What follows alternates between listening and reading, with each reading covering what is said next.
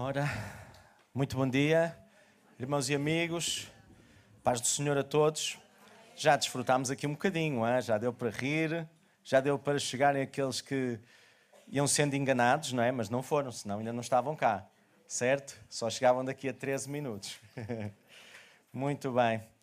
Então eu agradeço a Deus e a todos vocês mais esta oportunidade de partilhar convosco a palavra de Deus e como vocês são parceiros da missão que abraçamos de investir nos adolescentes e jovens do nosso país, eh, deixamos convosco a nossa profunda gratidão pelo encorajamento e pelo carinho e pelos recursos que partilham connosco para podermos estar dedicados assim a esta missão. Os adolescentes uh, que Deus nos chamou a amar e em quem investir, de acordo com o censo de 2021, são 513 mil. Estão a ver? Uma missão assim não é muito, não é muito fácil. 5% da população. E os jovens mais novinhos são os 880 mil. Portanto, onde é que estes 1,4 milhões de amados de Deus cabem? Se bem que estão aqui bem representados, temos aqui alguns espécimes, hein? façam lá pose. Vá, vá lá. Os espécimes que cabem aqui. Muito bem, Rodrigo, muito bem. Uh, nós, na MPC, ainda não temos um espaço próprio onde caibam nem qual sardinha um por mil destes. Hein? Então, como é que é possível desenvolver, seja o que for, de maneira que cada jovem e adolescente de cada grupo de pessoas, de cada país ou cidade, venha a ter a oportunidade de se tornar um seguidor de Jesus Cristo? Ora bem, para já, cabem nas ações que nós desenvolvemos com eles uns 12 ou uns 21 de cada vez, não é? Quando vamos a uma escola, como vai voltar agora a acontecer ali com aquele projeto de coaching que nós fazemos na Ciumara Costa Primo, na Amadora, lá, a escola da Isabel, e onde lecionava o Samuel. Cabem ações como aquelas que nós fizemos em janeiro, lá na, na Mialhada, em parceria com a Andrea Ramos, onde tivemos lá com aquele livro que ela escreveu, Muda o Meu Nome, umas seis turminhas, mais de uns 200, foi giríssimo. Uh, a dada altura dizem, olha, nesta turma vai haver ali dois rapazes que é quem controla aí o tráfico e tal na escola, vê se consegues dar ali o teu jeitinho. Então foi giro porque que, às vezes repetiam-se alunos ou repetiam-se professores, então eu tentava sempre arranjar exemplos diferentes. Quando chegou a altura de virem aqueles dois, eles sentaram-se um lá mesmo atrás, monitorizado assim de perto pelo professor, qual bodyguard, né?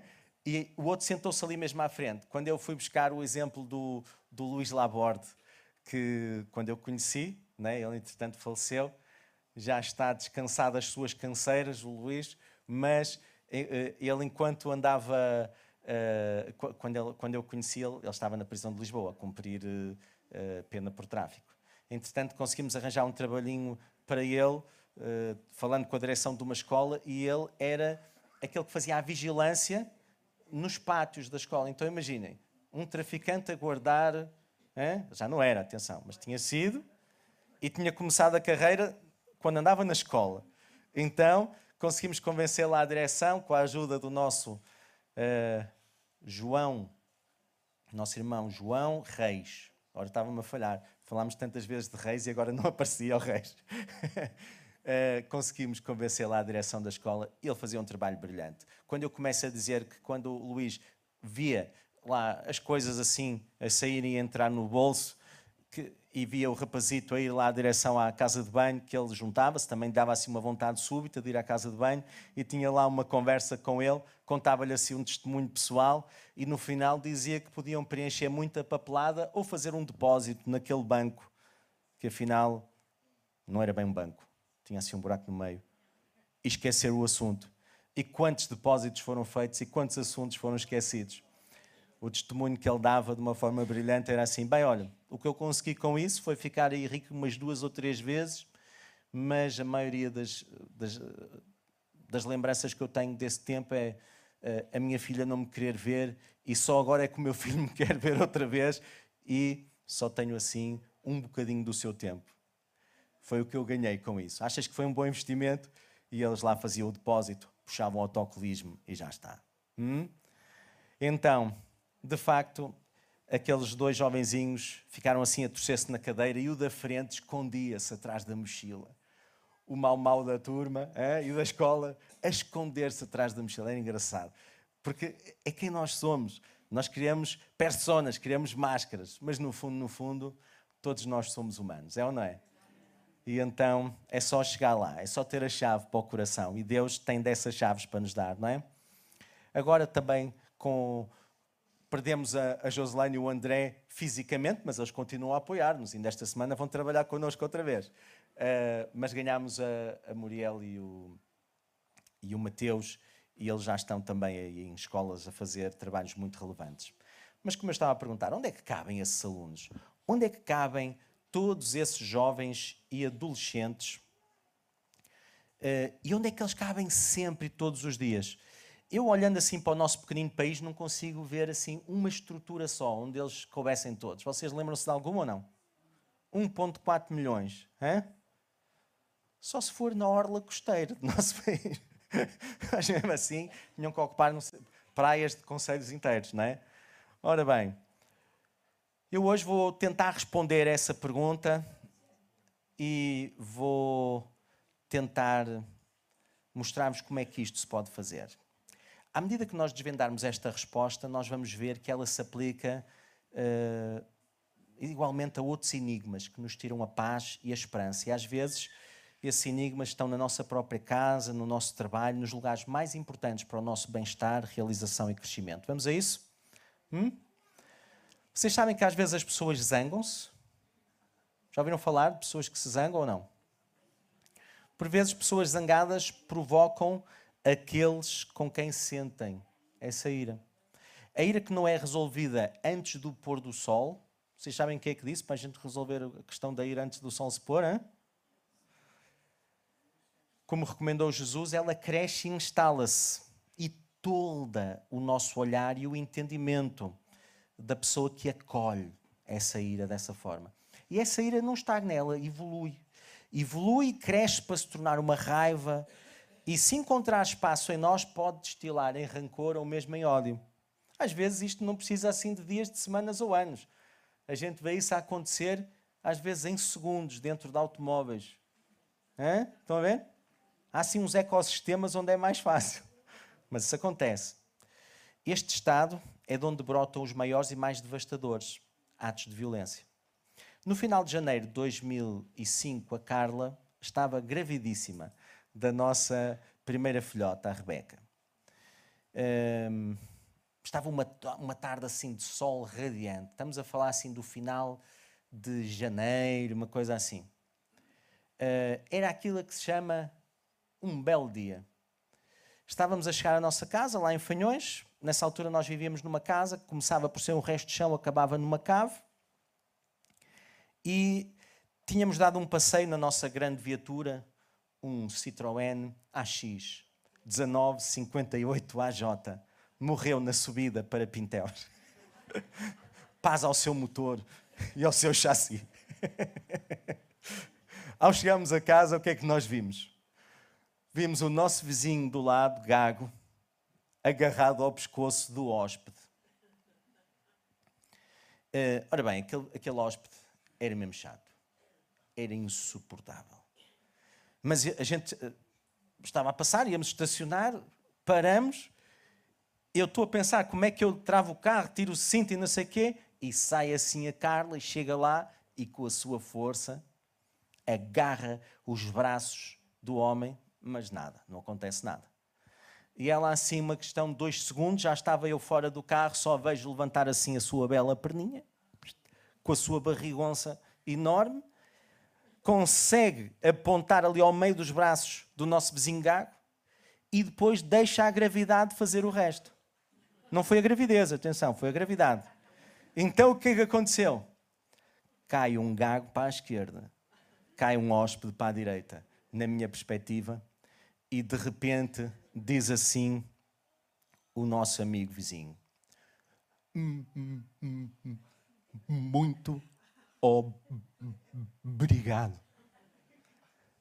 O que é que eu ia fazer à minha vida? Mas é mesmo engraçado. E ele ficou assim, tipo, estarrecido com o que ele ia fazer à vida dele.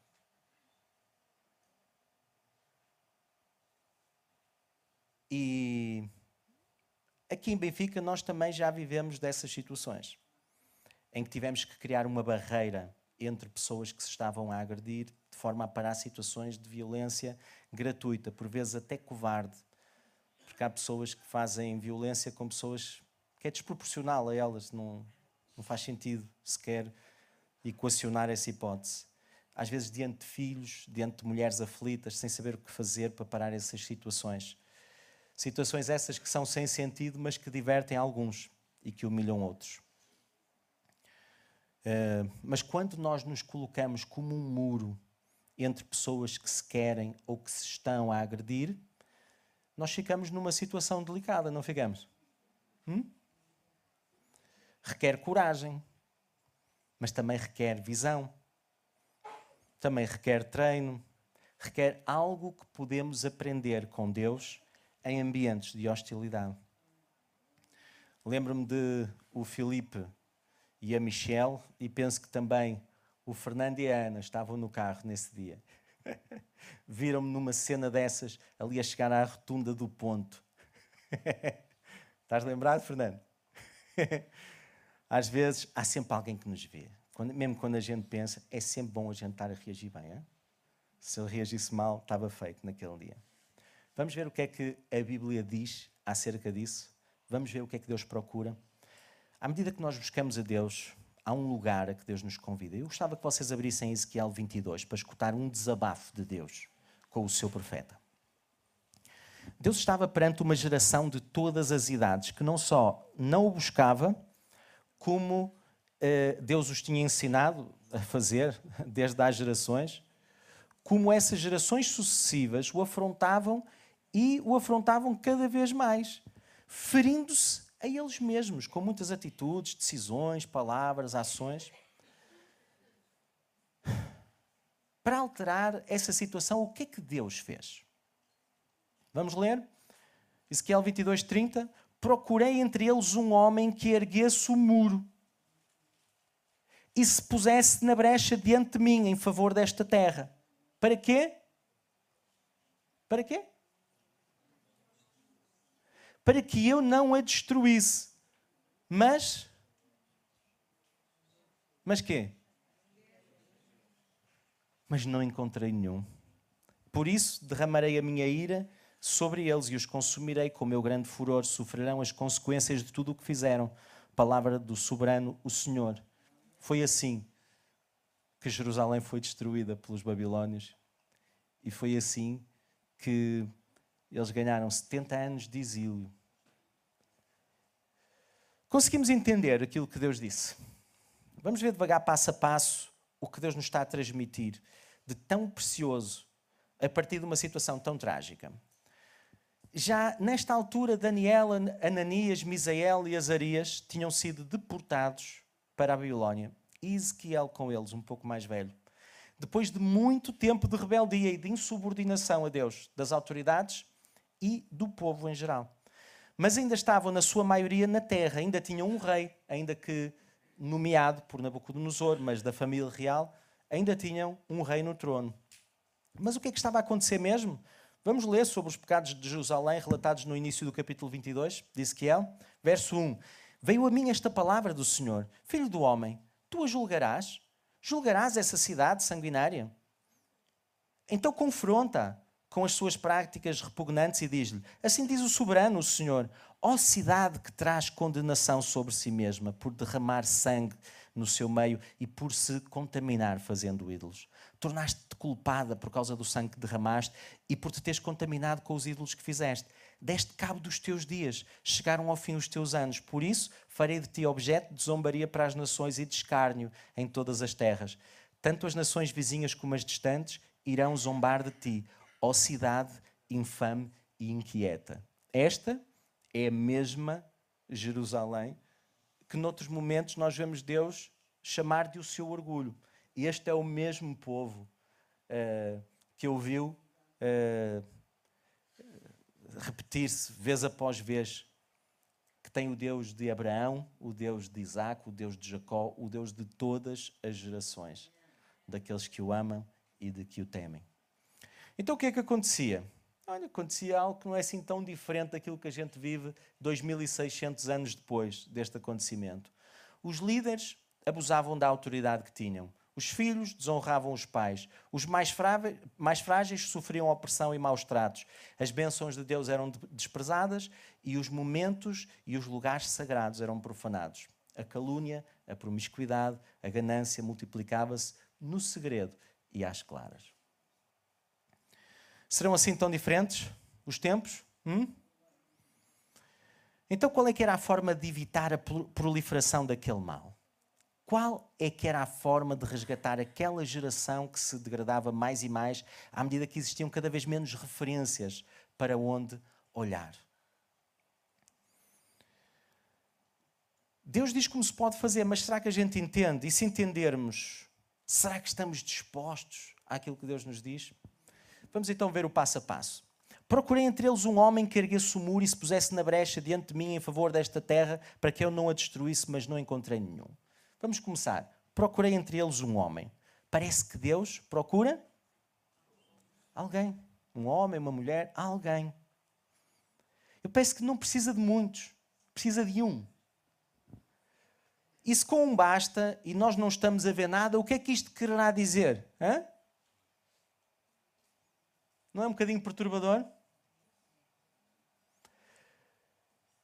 Podemos mobilizar-nos a todos nós Será que eu, com esta pregação, vou conseguir mobilizar este pequeno exército que aqui está? Hum? Mas e a nós, pessoalmente? Conseguimos mobilizar-nos? Nós não podemos nem devemos controlar os outros, mas podemos e precisamos de nos controlarmos a nós mesmos. Isto é ser fortes. A primeira opção é sermos fracos, mentirmos a nós mesmos e aos outros. Mas continuando, um homem que erguesse o muro. Parece que Deus procura um homem para erguer um muro. Mas não é um muro qualquer, parece que é um muro específico. Que erguesse o muro e se pusesse na brecha. Então é um muro que tem uma brecha. E a gente constrói um muro para quê? Para nos colocarmos aonde? Nessa brecha. E essa brecha, e esse, essa brecha e esse muro, que diferença fazem? Para que é que servem? Que se pusessem na brecha diante de mim em favor desta terra. Parece que esse muro, a ser construído por nós com uma brecha para nos colocarmos, é para intercedermos. Mas para intercedermos a favor de quê? Aqueles que entre nós estamos habituados a interceder, fazemos-lo mais por pessoas, não é verdade? Há bocado intercedemos pelas pessoas que estavam doentes, não é? Não é assim? Mas aqui fala desta terra. Como se fosse um ambiente. Um ambiente manchado pelos pecados das pessoas que lá vivem. E nela pecam, contaminando com esses pecados a região onde habitam, moram, trabalham, não é? E era para quê que ele queria que eles intercedessem? Para que se pusessem na brecha. Para que eu não a destruísse diz Deus. Parece que esse muro, por nós construído com uma brecha para nos colocarmos, que é a intercessão que levantamos diante de Deus como se fosse um muro entre a sua ira e o nosso pecado. Parece que esse muro pode evitar uma destruição. É essa destruição já provocada por Deus na forma de um julgamento. É como se os pecados esvaziassem da presença de Deus os ambientes em que vivemos e a ira de Deus se fosse acumulando, enquanto na sua paciência espera. Espera que caiamos em nós, que nos apercebamos que, de que não tem interesse essa forma de viver. Mas para alguns esse dia de cair em si, arrepender-se e mudar de rumo, parece que nunca chega, demora. E porquê? Porque assim como o pecado e o afastamento de Deus criam um ambiente onde aquilo que o Rui Veloso chama o nosso lado lunar, não é? Parece aprofundar-se cada vez mais, onde o pior de cada um de nós, tanto a partir das nossas fragilidades, quanto a partir das nossas teimosias, obstinações, não é? Uh, há também algo que pode provocar a regeneração desse ambiente. Assim como há algo que pode destruir o ambiente, há algo que pode provocar a regeneração desse ambiente e criar a oportunidade do alterar e do reverter dessas posturas. E então o que é que poderia fazer isso? Parece que lemos que é um homem, uma mulher, alguém que construiu um muro com uma brecha e se coloca na brecha. Mas sabem o que é que aconteceu, não é? Não encontrei nenhum. Uh, em Isaías, diz-nos que há muros que são construídos por nós e que não são de ajuda alguma. Vamos abrir no capítulo 59 de Isaías. Vamos ver quando ele nos fala também de pecado, de confissão, de redenção. A gente não vai ler os versos todos, mas vamos ler assim alguns soltos. E uma das chaves bem importantes está logo no início. Vejam, o braço do Senhor não está encolhido. Verso 1 de Isaías 59. Não está encolhido para que não possa salvar, e o seu ouvido tão surdo para que não possa ouvir. Mas, vejam agora o muro: as vossas maldades separam-vos do vosso Deus, e os vossos pecados escondem de vocês o seu rosto. Por isso, ele não vos ouvirá. Então, qual é que é a consequência da gente construir este tipo de muros? Por isso, a justiça está longe de nós e a retidão não nos alcança, Procuramos, mas tudo são trevas, buscamos claridade, mas andamos em sombras densas. Como cego, caminhamos apalpando o muro, tateamos como quem não tem olhos. Ao meio-dia, tropeçamos como se fosse de noite. Entre os fortes, somos como os mortos. Procuramos justiça em nada, buscamos livramento, mas está longe. Vocês conseguem perceber e conseguem ver isso? Infelizmente, às vezes a gente vê isto na nossa própria vida. Nem é preciso ir muito longe às vezes vemos isso dentro da nossa casa, às vezes vemos isso no nosso local de trabalho, no qual nós gostaríamos de contribuir para que a empresa fosse próspera, desse resultado, desse certo. É? Ou não é? Vejam o que é que fez Isaías. Vamos saltar para o, para o verso 12. Sim, Pois são muitas as nossas transgressões, dizia ele a Deus, diante de ti, e os nossos pecados testemunham contra nós. As nossas transgressões estão sempre conosco e reconhecemos as nossas iniquidades. O que é que ele está a fazer? Ele está a. Está a orar. Mas está a fazer um tipo de oração diferente, não é? Ele está a confessar pecados. Será que ele fez isto tudo que ele está a dizer? Vocês lembram-se quando Neemias estava lá e soube como é que estava Jerusalém, a oração que ele fez? Também nós e os nossos pais. Ele não tinha feito aquilo. Ele tinha sido vítima daquilo, mas ele confessava o pecado porque ele identificava-se. E, e, e, não é só porque ele se identificava, é porque aquele pecado também estava nele. Ele não o tinha feito. Porque ele já, já estava num ambiente diferente, ele já estava num contexto diferente. Mas ele tomava sobre ele o pecado que tinha sido feito pelos outros. Quem é que fez isso muito bem, Fátima? Jesus, não é? Ele já estava a apontar para aquele que construiu melhor este muro. Era ou não era? E então, e ele continua: uh, e reconhecemos as nossas iniquidades, rebelarmos-nos contra o Senhor e traí-lo, deixar de seguir o nosso Deus, fomentar a opressão e revolta, proferir as mentiras que os nossos corações conceberam. Vocês sabem aquelas ilusões que nós criamos dentro de nós só para justificar o injustificável?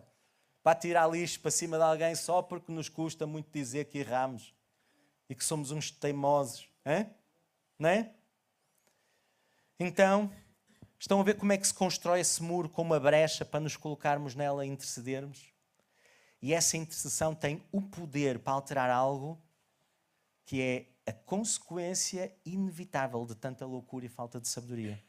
Assim, diz o verso 14, a justiça retrocede, a retidão fica à distância, pois a verdade caiu na praça, a honestidade não consegue entrar, não se acha verdade em parte alguma, e quem evita o, mal é vítima de saque.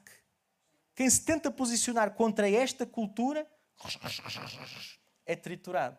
Não sei se já viram isto acontecer. Por que será que podemos construir esse mundo, esse muro? E quem é que nos dá tal legitimidade? Quem nos disse que Deus aprova que a gente tem esta ousadia? Hein? E quem nos disse que vai resultar? Olhou o Senhor e indignou-se com a falta de justiça. Ele viu que não havia ninguém. Admirou-se porque ninguém intercedeu. Então o seu braço lhe trouxe livramento e a sua justiça deu-lhe apoio. Usou a justiça como uma couraça, pôs na cabeça o capacete da salvação, vestiu-se de vingança, envolveu-se com zelo, como numa capa. Como ninguém era capaz de construir bem esse muro, o próprio Deus o construiu. Não foi isso que significou Jesus ter se tornado homem como nós? Não foi para destruir o muro que tínhamos construído com os nossos pecados e construir um muro entre a humanidade e Deus, colocando-se Ele na brecha?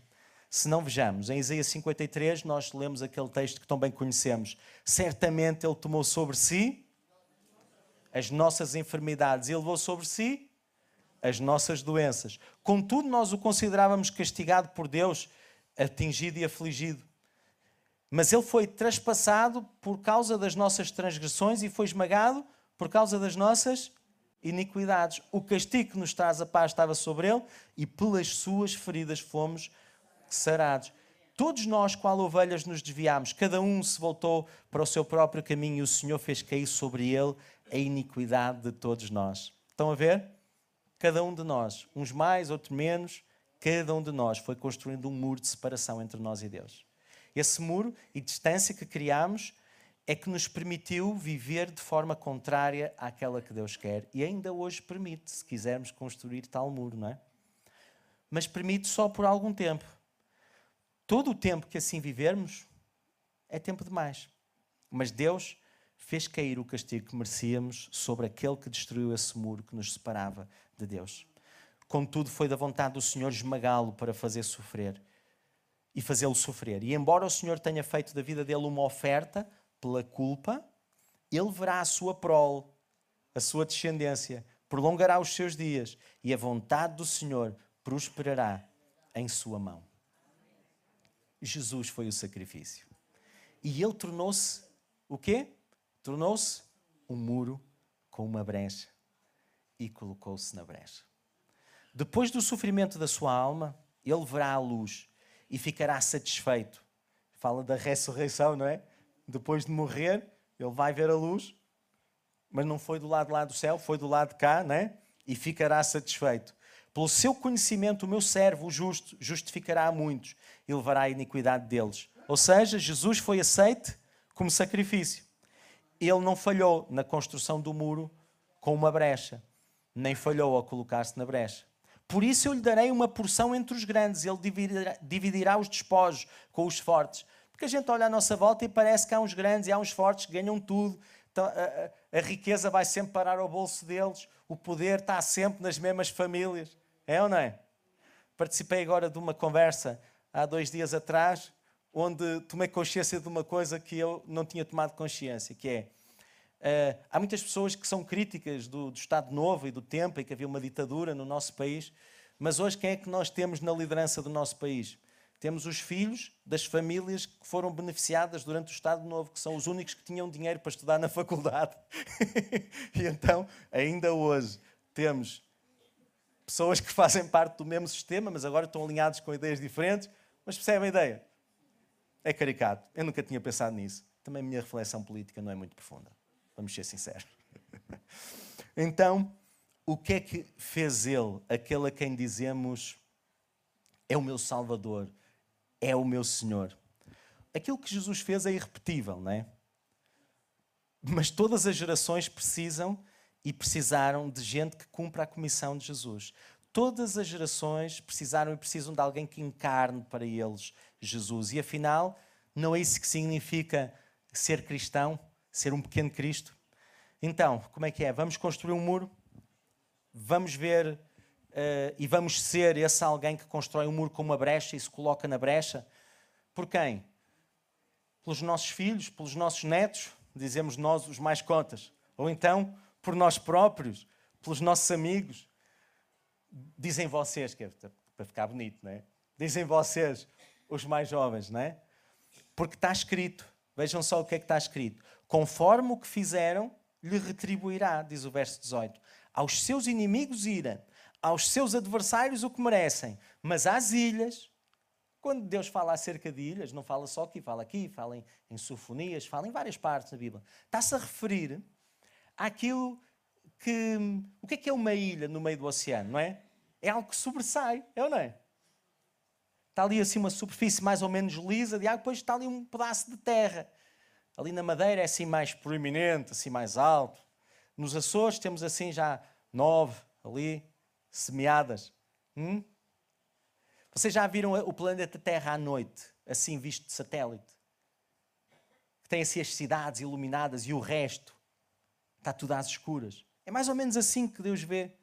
Deus vê a Terra assim, quer esteja de dia, quer esteja de noite.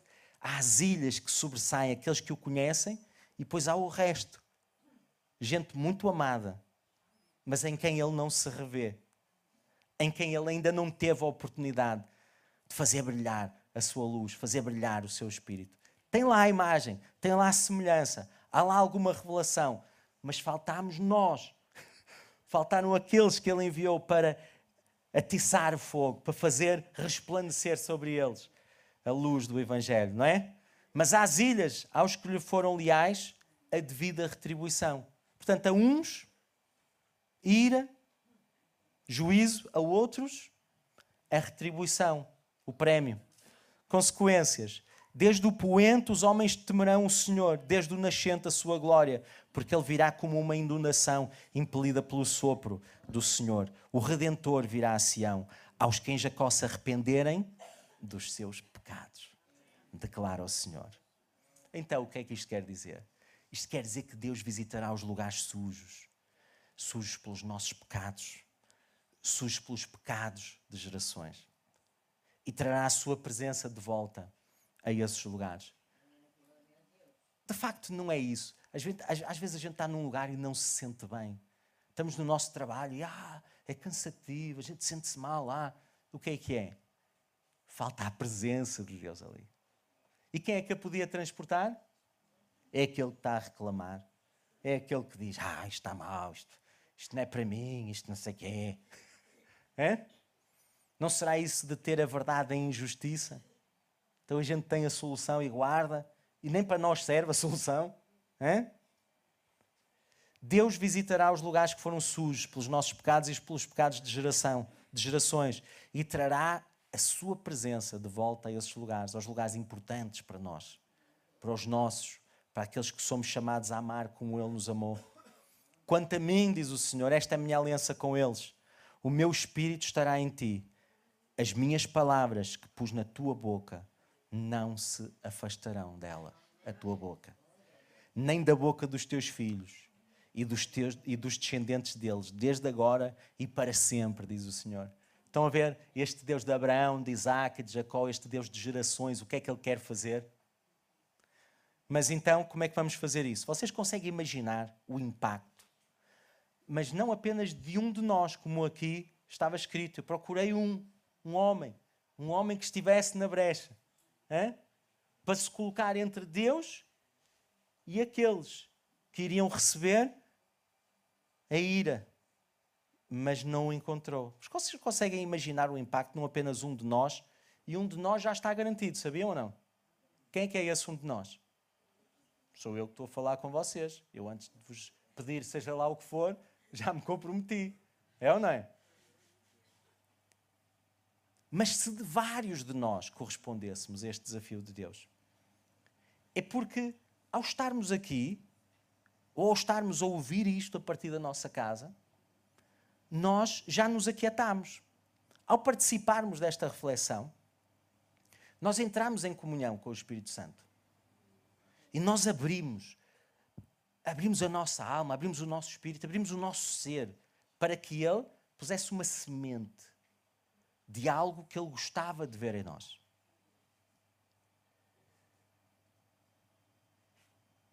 Deus prometeu que no futuro ele vai apresentar-nos, o Senhor Jesus Cristo, não é? Através do Espírito Santo, prometeu que nos vai apresentar ao Pai puros, imaculados, sem verruga, sem mancha, como uma noiva no dia do casamento. É ou não é? Então, vocês conseguem orar para que Deus vos ajude a sonhar. Vocês serem assim. Quem é que aqui tem lutas? Quem aqui tem lutas que o acompanham há bastante tempo e que não faziam parte do projeto de Deus para a vossa vida?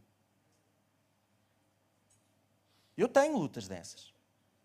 Consigo, muitas vezes não lhes dá espaço a alguns, mas volta e meia parece que acorda. Hã? Vocês conseguem sonhar em vocês próprios, imaginarem-se a viver de uma forma diferente dessas, sem ser sempre a tropeçar e a cair? Vocês conseguem sonhar os vossos filhos, os vossos amigos, a vossa família, os vossos colegas de trabalho? Se vocês não conseguem imaginá-los assim, vocês nem sequer conseguem esperar que isso aconteça. Logo, nem sequer a gente ora, mas como é que nós oramos? Quando a gente ora, nós oramos a partir da nossa dor, da dor que nos causam. Uh, ou então, uh, oramos a partir do lugar da destruição deles. Oramos com o nosso olhar sujo, já comprometido com, com o estrago, com o dano.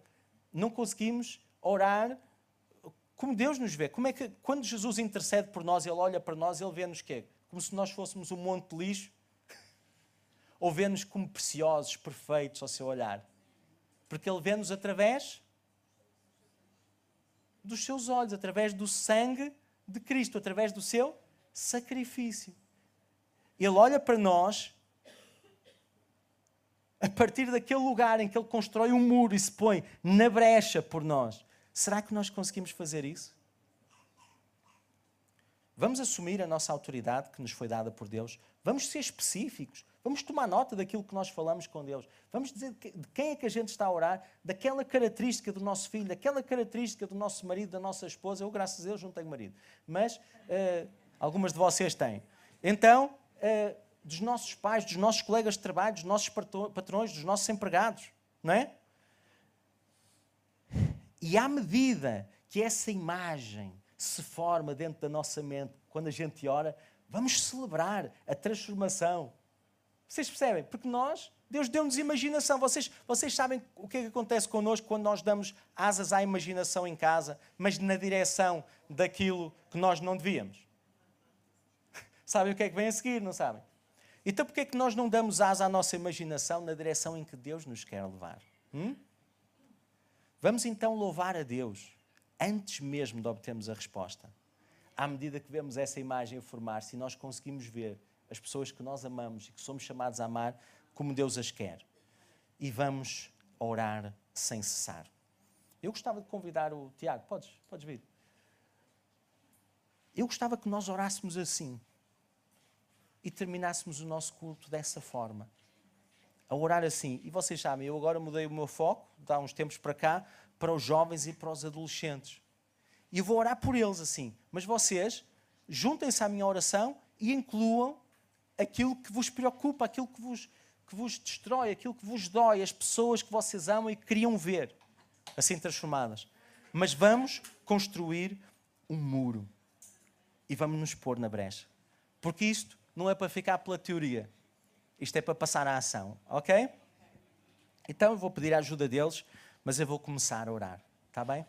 Senhor Jesus, tu sabes, Pai, sabes qual é a missão, Pai, para que tu nos chamaste, Pai, como igreja, e para que tu também nos chamaste, Pai, como MPC, Deus, como uh, uma organização para resgatar, Pai, jovens e adolescentes, Deus, que vivem tempos tão conturbados, Pai. Tempos, Deus, em que uh, aquilo que para, para a minha geração e para as anteriores, Pai, era uh, uma cultura, Pai, que, que, tinha solidez, que tinha, que tinha parâmetros, que, que havia tempo para se consolidarem, havia firmeza. Hoje, Deus, os meus filhos, Pai, e, e eles crescem num, num, ambiente, Deus, onde a cultura não tem tempo para solidificar, Pai, onde eh, cada vez é mais difícil, Pai, construir coisas firmes, coisas sólidas, coisas que permaneçam. Pai, no nome de Jesus, Deus, eu quero te pedir, Deus, que tu tenhas misericórdia, Pai. Tenhas misericórdia, Pai, destes jovens, destes adolescentes. E vocês incluam aqui as pessoas que vocês querem ver transformadas no vosso trabalho, na vossa casa, eh, no vosso bairro, no prédio, sei lá, na terra de onde vocês são originários e, e onde tem pessoas que amam e que vos dói lembrar-se no estado em que estão. Deus, Pai, eu trago diante de Ti, Deus, estes adolescentes, Pai, estes jovens, e eu peço, Deus, eu peço que Tu nos dês esses jovens, esses adolescentes, Pai. Pai, são muitos, Deus, são, são, são tantos que nem cabem, Pai, no meu olhar, Deus, mas cabem no Teu, Deus. E à medida que Tu abris e rasgas o, o meu coração e o coração de mais gente, eles vão caber todos, Deus, por mais distantes que estejam, Pai, por mais caídos, por mais detonados, Pai. Oh, Deus, por mais dor que eles tenham, Pai, no coração, Pai, por mais sofridos que estejam, Pai, por, por piores que sejam as estratégias que eles encontrem para lidar com a dor e com o sofrimento, oh Deus, eu quero olhar para eles, Pai, eu quero olhar para eles através do Teu sangue, Deus, e aquele sacrifício que me resgatou a mim e que me tirou, Pai, de uma vida de loucura, de uma vida de perdição, de uma vida, Pai, de hipocrisia, Pai, de uma vida de religiosidade, Pai, de uma vida de depravação, Pai, no nome de Jesus, Pai, eu oro, Pai, para que o mesmo Espírito, o mesmo poder, a mesma vida, o mesmo amor, Deus, que cobriu o meu pecado, Deus, comece agora, Deus, a cobrir, Deus, os seus pecados, Pai, e comece a sarar as suas dores, as suas feridas, Pai. Eu oro, Pai, dá de volta, Pai, dá de volta aquilo que tem sido roubado, Pai, e perdoa, Pai, os pecados que nós temos cometido ao longo de gerações, Pai, de negligência, Pai, de violência, Pai, de abusos, Deus de tanta coisa suja, de tantas palavras, Pai, tantas atitudes, tantas ações, Pai, tantas agressões, oh Deus, que são cultivadas a começar logo a partir de casa, Pai, a partir da escola, Deus, oh Pai, tem misericórdia, Pai. Tem misericórdia, Deus, e, e, resgata, Deus. Resgata, Pai. Resgata estes lugares, Pai, que estão sujos pelos nossos pecados, pelos nossos insultos, pelo nosso bullying, Pai. No nome de Jesus, Deus. Oh, Pai, nós clamamos, clamamos pela vida deles, Pai. Clamamos pela vida delas, Pai. Clamamos por aqueles que nem sabem o que são, Pai. Nem sabem o que querem ser, Pai. Que estão perdidos, Deus. Que se escondem atrás do mundo, Pai. Que já vai existindo, Pai. Que era um mundo que para o, o, as pessoas das gerações anteriores nem sequer existia, Deus, mas que agora se torna cada vez mais real e onde tantos se perdem, Pai, e tantos só conseguem sentir-se inteiros e gentes, Pai. Uh, perdidos nesses mundos, Pai, digitais, Pai, onde eles não têm que se confrontar, Pai, com, com as dores, com as lutas que têm. Pai, eu peço no nome de Jesus, Deus, que a gente não tenha que fugir para o mundo digital, Deus, para nos sentirmos inteiros, Pai. Durante o tempo que dura o jogo, durante o tempo, Pai, que dura aquele aquela pílula que a gente toma, Deus, para fugirmos da realidade. Eu peço, Pai, que tu nos ajudes, Deus, e peço por esta geração, Deus, de adolescentes e de jovens, Pai, e peço pela geração, Pai, daqueles mais velhos, Pai, que estão a cuidar deles, Pai, e que precisam de os entender, Pai, no nome de Jesus, Deus, ajuda-nos, Pai, através da tua sabedoria e também através do nosso sofrimento, Pai. Sofrimento que é partilhado, Pai, ao vermos a dor que eles sentem, Pai, ao vermos, Pai, como perdidos, eles às vezes mostram estar, Pai.